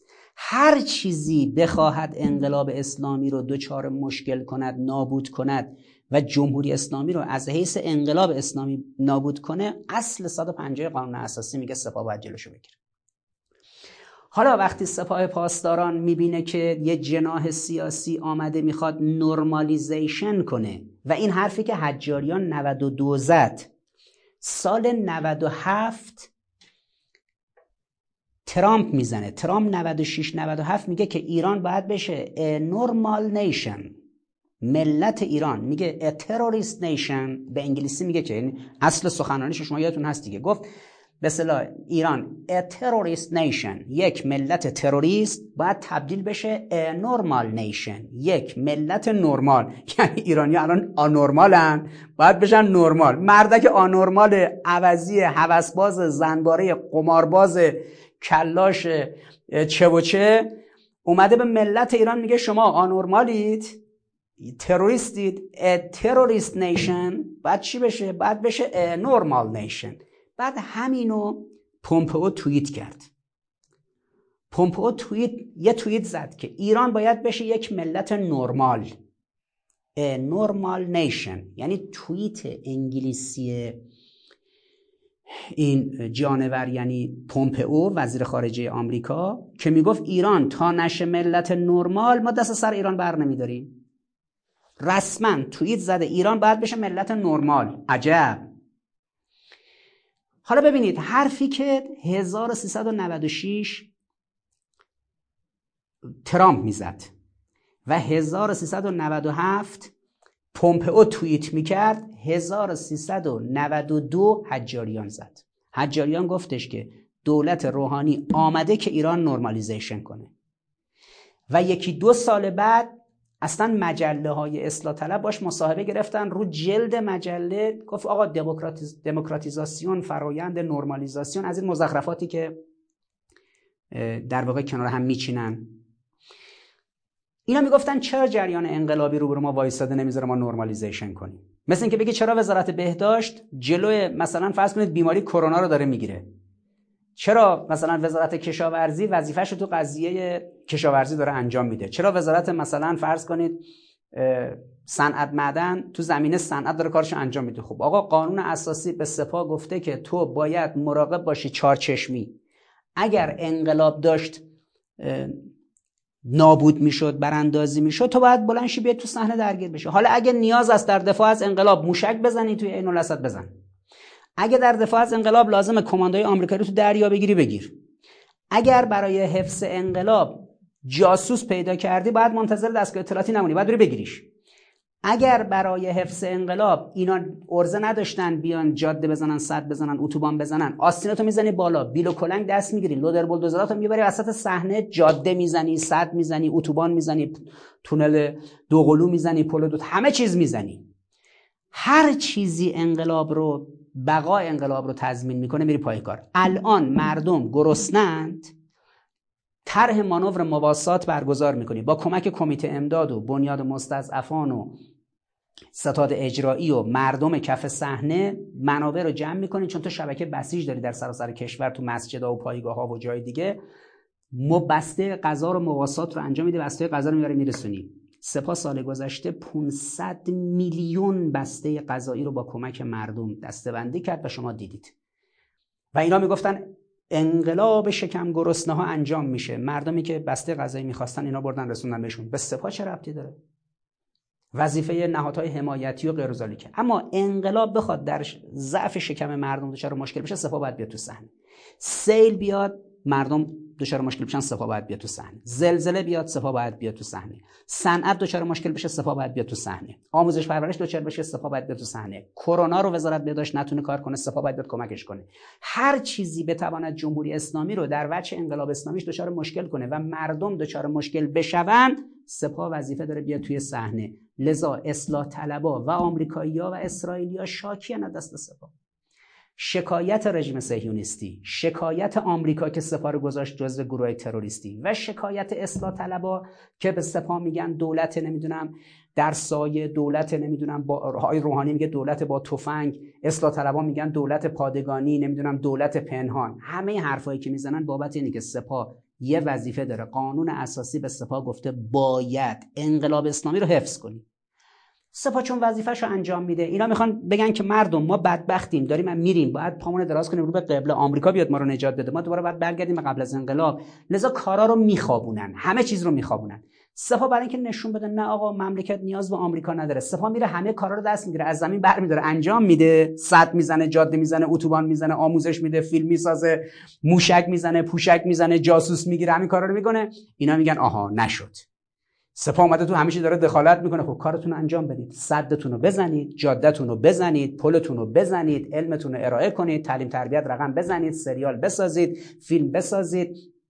از پس دشمن بر بیاید تا سپاه بره بشینید خب ولی وقتی انقلاب دچار خطر میشه انتظار نداشته باشید سپاه سکوت کنه. اینا میگن چرا سپاه اومده با normalization برخورد می‌کنه؟ چون normalization رو ترامپ داره میگه. ترامپ میگه ایرانیا تروریستن.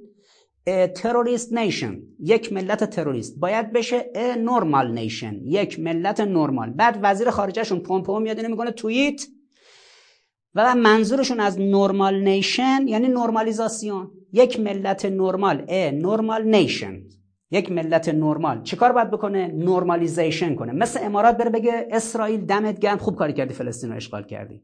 آمریکا تو هم راست میگی. اومدی عراق و افغانستان رو گرفتی پدر ملت عراق و افغانستان رو درآوردی دیروز گزارش منتشر کردن آمریکایی‌ها که دارن الان از عراق از افغانستان میرن بیرون. 1180 بعد از 11 سپتامبر اومدن افغانستان رو گرفتن. 1400 20 سال بعد آمریکایی دارن از افغانستان میرن بیرون. آمریکا دیروز گزارش منتشر کرده که دو تریلیون دلار در کشور افغانستان خرج کرده. داره کشور افغانستان میده دست طالبان رو میره. اون آمریکای ابرقدرت افسانه ای که اومده بود طالبان رو نابود کنه. دیروز اعلام کردن دو تریلیون دلار دو هزار میلیارد دلار آمریکا خرج کرده. یعنی ده سالی یک تریلیون دلار یعنی سالی صد میلیارد دلار. صد میلیارد دلار ده برابر بودجه سالانه نظامی جمهوری اسلامی. جمهوری اسلامی بودجه نظامیش ده دوازده میلیارد دلاره. آمریکا سالی 100 میلیارد دلار یعنی ده برابر بودجه نظامی ما. در افغانستان خرج کرده الان داره افغانستان میده دست طالبان میره بیرون. این آمریکایی شکست ناپذیر است که اصلاح طلبها و لیبرال ها میگن ما داریم میمیریم ما هیچ چی نیستیم سریع القلم هر روز هم می‌نویسه ما هیچ چی نیستیم بدبختیم باید بریم با آمریکا ببندیم. این آمریکا اومد تو افغانستان. چرا بعد 20 سال داره افغانستان اینجوری ترک می‌کنه؟ عزیزان دو تریلیون دلار. دو هزار میلیارد دلار در افغانستان خرج کردن. و چند هزار آمریکایی اونجا کشته شد. چند هزار نفر از کشورهای دیگه که اووردن تو ناتو. کشته شد. کلی افغانستانی هم کشته شد. یک افغانستان ویران افغانستان ناام تحویل افغانی دادن دارن میرن. رابطه با آمریکا اینه. آقای سریع القلم تو دانشگاه شهید بهشتی آقای زیبا کلام تو دانشگاه تهران. لکه ننگی بر دامن دانشکده حقوق و علوم سیاسی دانشگاه تهران و اقتصاد و علوم سیاسی دانشگاه شهید بهشتی. استادان علوم سیاسی آمریکای ابرقدرت آمد زیر گوش ایران در افغانستان. 20 سال همه اعضای ناتو رو هم آلمانیا، انگلیسیا، کانادایی‌ها همه رو برداشت اوورد اونجا. دو تریلیون دلار خرج کرد الان داره اونجا رو ویران تحویل میده میره. حالا شما هی بشینید سر کلاس علوم سیاسی بگید که ما بدبختیم چون با آمریکا رابطه نداریم. مشکلات اقتصادی زمانی حل میشه که با آمریکا رابطه داشته باشید. چرا افغانستان که با آمریکا رابطه داشت مشکلش حل نشد؟ نتیجه این شد که آقای روحانی نظرش نرمش قهرمانانه حد اکثری بود.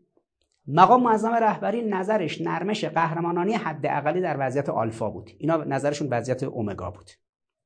وضعیت آل به اصطلاح میوف اما یه حرف دیگه اصلاح طلبا داشتن که فراتر از حرف حسن روحانی و ظریف بود. اونا می‌گفتن ما تو وضعیت اومگا باید اصلا بریم اسرائیل به رسمیت بشناسیم دست از جمهوری اسلامی برداریم.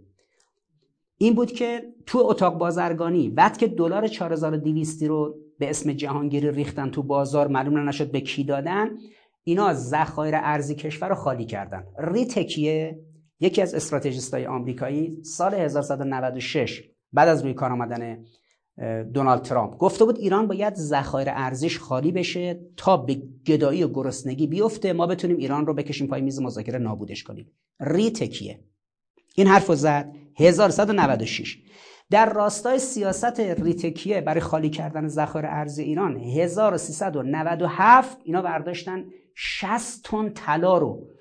کردن سکه ریختن تو بازار. معلوم نشد به کی دادن که قیمت سکه بیاد پایین.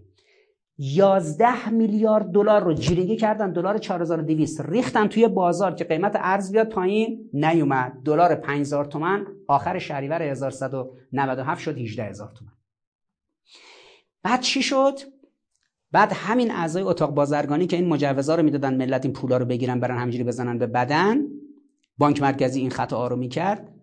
قائم مقامش بلند شد هشتگ زد که شکست رو بپذیریم. بپذیریم شکست خوردیم. معلوم شد یه سیاستی داره تو جمهوری اسلامی توسط بعضی از مسئولین اجرا میشه که جمهوری اسلامی رو ذلیل کنن بزننش زمین بعد بگن دیدید که شکست خوردیم. حالا بریم به آمریکا بگیم غلط کردیم انقلاب کردیم. اسرائیل رو به رسمیت بشناسیم. با آمریکا بگیم سفارت تو برگردون احیا کن موشکارم از دست میدیم بره حزب الله لبنان حماس همه رو می‌ذاریم کنار. از سر زنامون هم چادر رو روسری بر میداریم ولایت فقیر هم بر میداریم به قول رهبری سپارم منحل می‌کنیم قانون اساسی رو هم عوض می‌کنیم.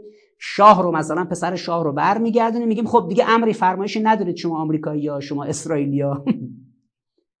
معلوم شد امثال مثلا صادق زیبا کلام امثال سریع القلم امثال مثلا پدرام سلطانی این افرادی که حالا اینو بعضیشون سرسادشون بقیهشون هم همجوری فکر می‌کنن. توی اصلاح طلبا دنبال اینن که کارو بذارن زمین مملکت رو نشون بدن که فلج شده تا نظام بپذیره که بره جام زهر رو بنوشه. هرچی آمریکا گفت انجام بده. لذا جریان انقلابی وقتی دید اینجوریه گفت آقا به تعداد همه وزارت خونه ها ما کار می‌کنیم. سیل بیاد میریم حلش می‌کنیم. زلزله بیاد میریم حلش می‌کنیم. دشمن حمله کنه می‌زنیم جوابشون میدیم.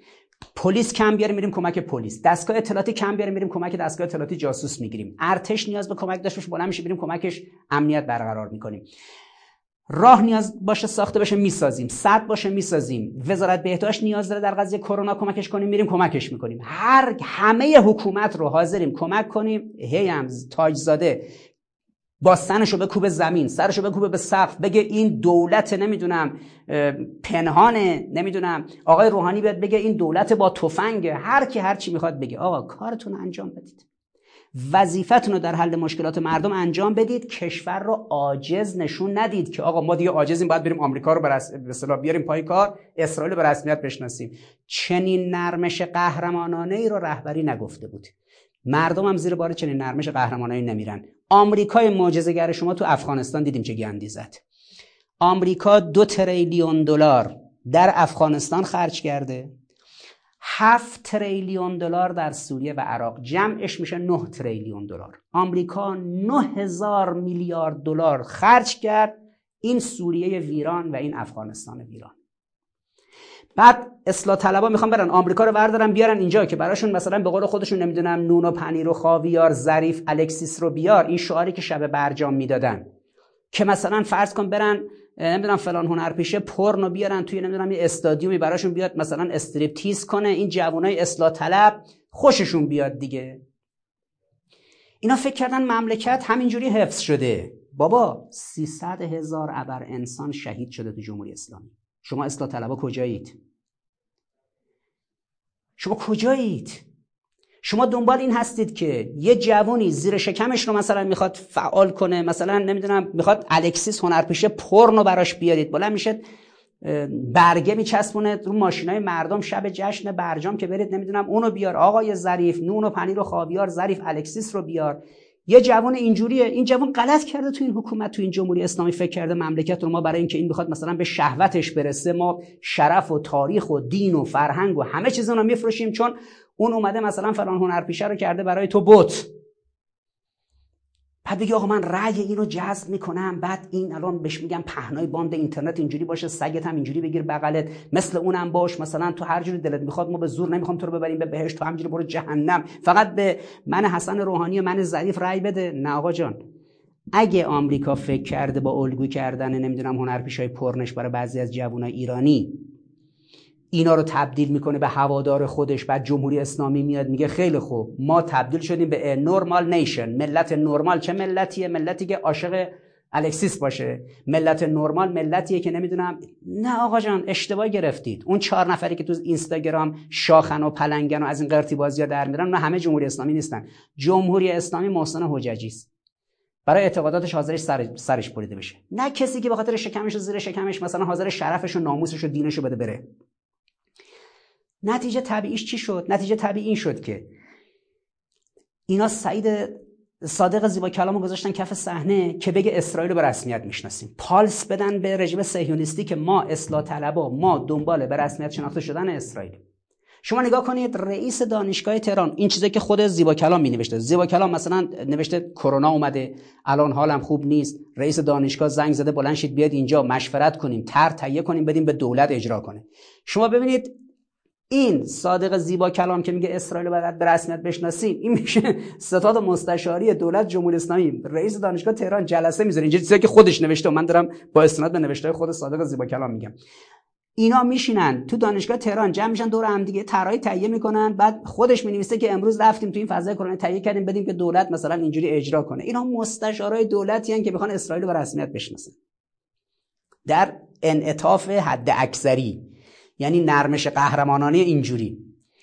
بعد برای اینکه بگن ما تو حقوق بشر نگاه کنید الان دیگه با بهایی مشکل نداریم هاشمی ورداشت دخترش فرستاد خونه بهایی اکبر هاشمی رفسنجانی دخترش یعنی فائزه رفت مثلا خونه بهایی با بهایی بیهجاب عکس گرفت که بگه آقا ببینید آمریکا در برجام حقوق بشری شما می‌خواید بگید به صلاح فرقه های انحرافی رو به رسمیت بشناسید من دختر هاشمی رفسنجانی من هاشمی رفسنجانی دخترم. آقا دیگه از من معتبرتر من هاشمی رفسنجانی هم دختر من. ما بهایی رو به رسمیت می‌شناسیم. دیگه چی می‌خواید؟ اسرائیلی که می‌خواید به رسمیت بشناسیم تئوریسین اصلیمون. صادق زیبا کلامو فرستادیم هر روز تو دانشگاه ها و هر روز تو صفحه اول روزنامه های اصلاح طلب و هر روز هم تو شبکه های تلویزیونی و بی بی سی و وی او ای و این و اون و این و اونور و فلان و ببین ما کلا هم اسرائیل به رسمیت شناختیم. هم بهایی رو به رسمیت شناختیم پس حقوق بشر ما برجام حقوق بشر رو تو ایران شروع کردیم تو دولت آقای روحانی. بهایی رو آوردیم پای کار با دختر هاشمی. ما برجام به اصطلاح چهار رو شروع کردیم در قضیه منطقه ای اسرائیل رو به رسمیت شناختیم. برجام موشکی هم که وایسادیم پاش خود آقای روحانی داره تو شورای عالی انقلاب فرهنگی نه شورای عالی امنیت ملی تو شورای عالی انقلاب فرهنگی داره قانع می‌کنه اعضای شورای عالی انقلاب فرهنگی رو چه لزومی داره با موشک برد 300 کیلومتر بیشتر داشته باشیم؟ بعد عضو شورای عالی انقلاب فرهنگی حاج آقای فلانی میاد بیرون مسابقه می‌کنه میگه ما نمی‌دونیم تو جلسات شورای عالی انقلاب فرهنگی چه ربطی به شورای عالی انقلاب فرهنگی داره؟ بحث موشک و برد موشک. لذا آقای روحانی کابینش و آقای ظریف دنبال انعطاف حد اکثری از مرحله میوف بودن. اما اصلاح طلبای بیرون دولت دنبال به اصطلاح نرمش قهرمانانه فوق حد اکثری بودن. به رسمیت شناختن اسرائیل. عرض به خدمت شما به رسمیت شناختن بهایی ها واگذاشتن موشک ها تغییر جمهوری اسلامی و اونجوری که زیبا کلام از قول آمریکایی‌ها می‌خواد اینجا پیگیری می‌کنه. آقا آمریکا ستیزی رو بذارید کنار رژیم سنوسی ستیزی رو بذارید کنار.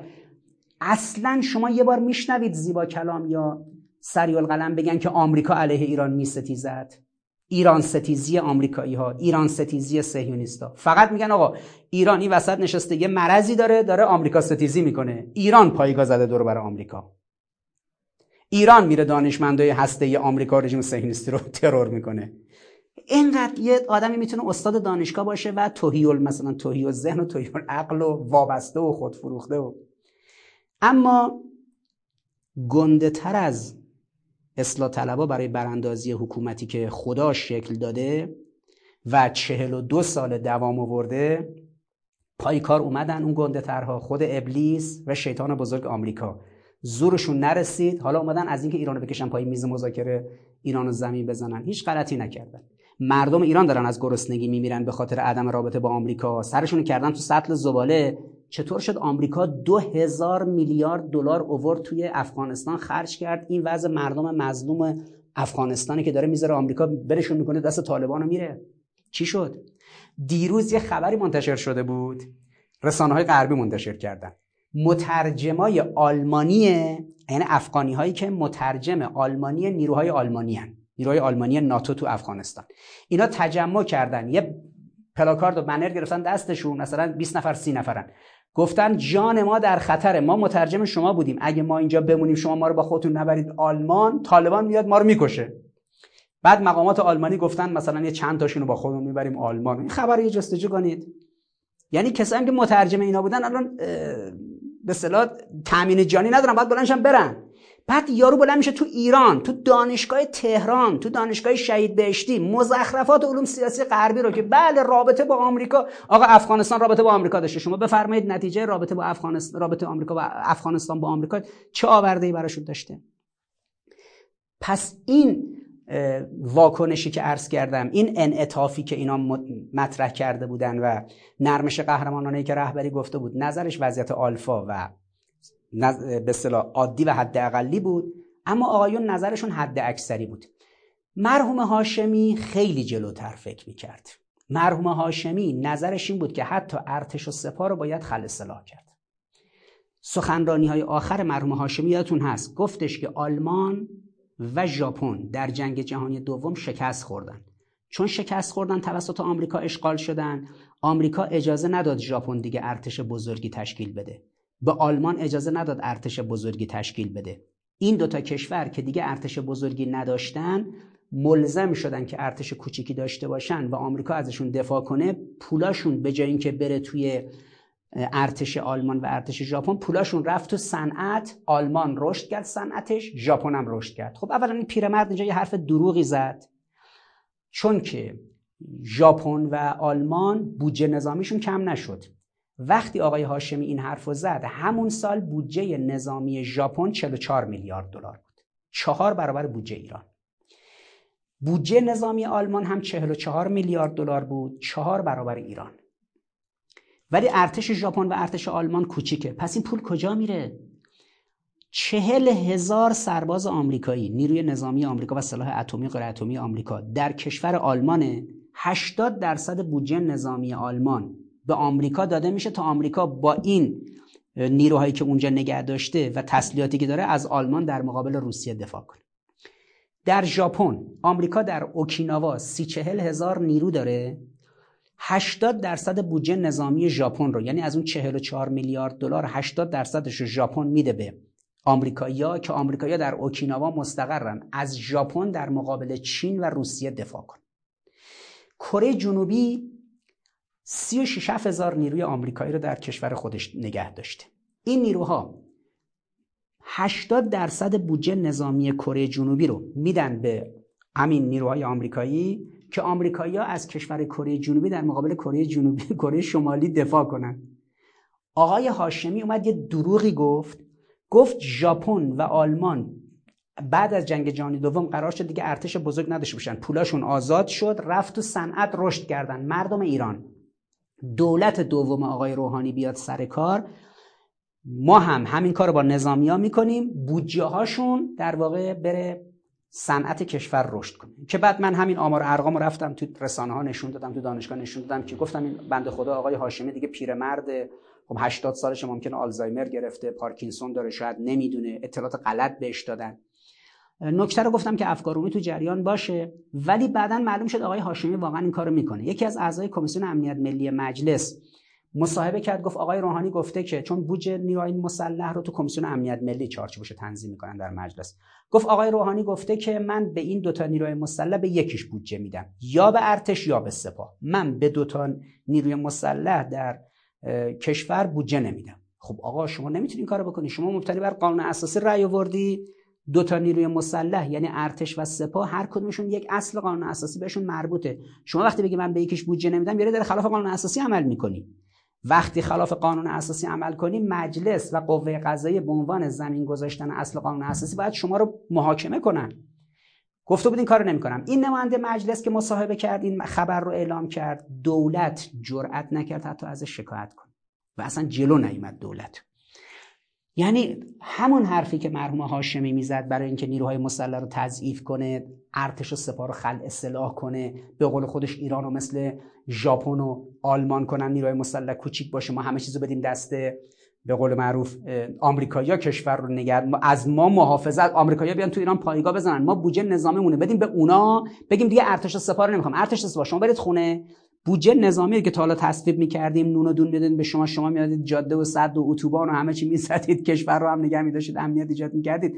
حالا شما برید. ما با آمریکایا میگیم ما این پول میدیم با آمریکایا آمریکایا بیان تو کشور شما مستقر بشن تو ایران. شما رو حفاظت کنن. ببینید روبروی انحراف آقای هاشمی ایستادن. کار مقام معظم رهبری وقتی آقای هاشمی اومد یه خبتی کرد. توییت زد که عصر موشک نیست عصر پوشک است. مقام معظم رهبری اومد رسما گفت کسی که این حرفو زده. اگر به اصطلاح اینه اینه اینه ناآگاه اینه اونه و وایساد جلوش. آقای هاشمی باشه. کی بوده؟ من نبودم. نه کی از طرف ما حساب ما توییتری ما رو دزدیده توییت طرف ما زده. اما در نرمش قهرمانانه آقای هاشمی آقای روحانی آقای ظریف اصلاح طلبا دنبال به رسمیت شناخته شدن اسرائیل دنبال به رسمیت شناخته شدن بهایی ها در حقوق بشر دنبال جمع کردن سیستم موشکی دنبال جمع کردن سپاه و ارتش و فرستادن این بودجه به قول خودشون توی صنعت.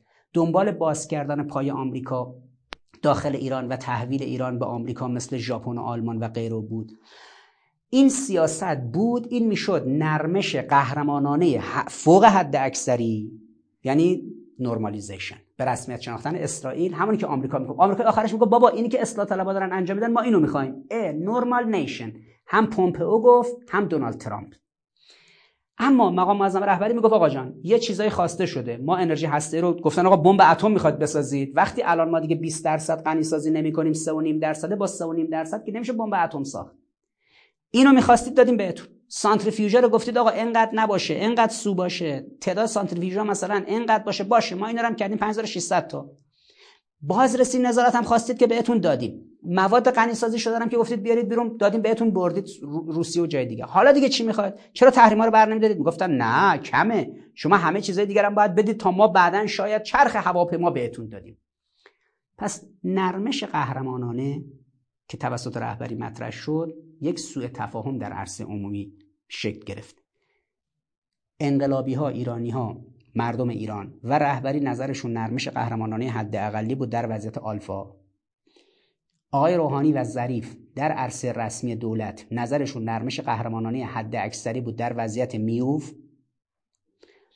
اما اصلاح طلبای بیرون قدرت نظرشون نرمش قهرمانانه حد فوق حد اکثری بود در وضعیت اومگا. یعنی مثل شوروی ایران همه چیزو هست نیستشو بده بپاشه بره دست غربی ها. همه چیزو به رسمیت اسرائیل به رسمیت بشناسه نورمالیزیشن صورت بگیره. من تبریک میگم به جریان انقلابی که روبروی نورمالیزیشن غربی ها در ایران ایستادن.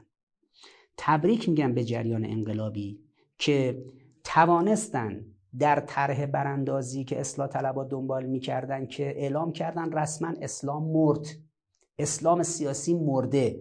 و آقای روحانی بابت این سازوکارها با کمک غلامی وزیر علوم این دولت جایزه ویژه علوم انسانی فارابی رو دادن به جواد طباطبایی.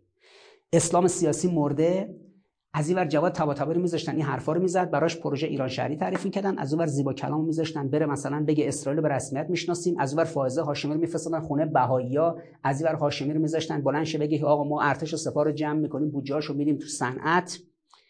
آمریکا هم بگه به به یه جریانی اومده سر کار داره برای من نرمالیزیشن می‌کنه. این مثل که خوب امتیاز میده. اوباما عرضه نداشت از این امتیاز زیادی بگیره من ترامپ پاره می‌کنم. میریزم دور میگم حالا بیاید پای میز مذاکره. من یک به قول معروف امتیاز درشتی از شما بگیرم. ببین آقای ترامپ قبل از تو اوباما قبل از اوباما جورج بوش پسر قبل از جورج بوش پسر کلینتون قبل از کلینتون جورج بوش پدر قبل از جورج بوش پدر رونالد ریگان. قبل از ریگان جیمی کارتر. همه این رئیس جمهورهای آمریکا می‌خواستن جمهوری اسلامی رو با همه جور فشاری فشار فرهنگی تهاجم فرهنگی محاصره اقتصادی حمله نظامی و غیره جمهوری اسلامی رو براندازی کنن.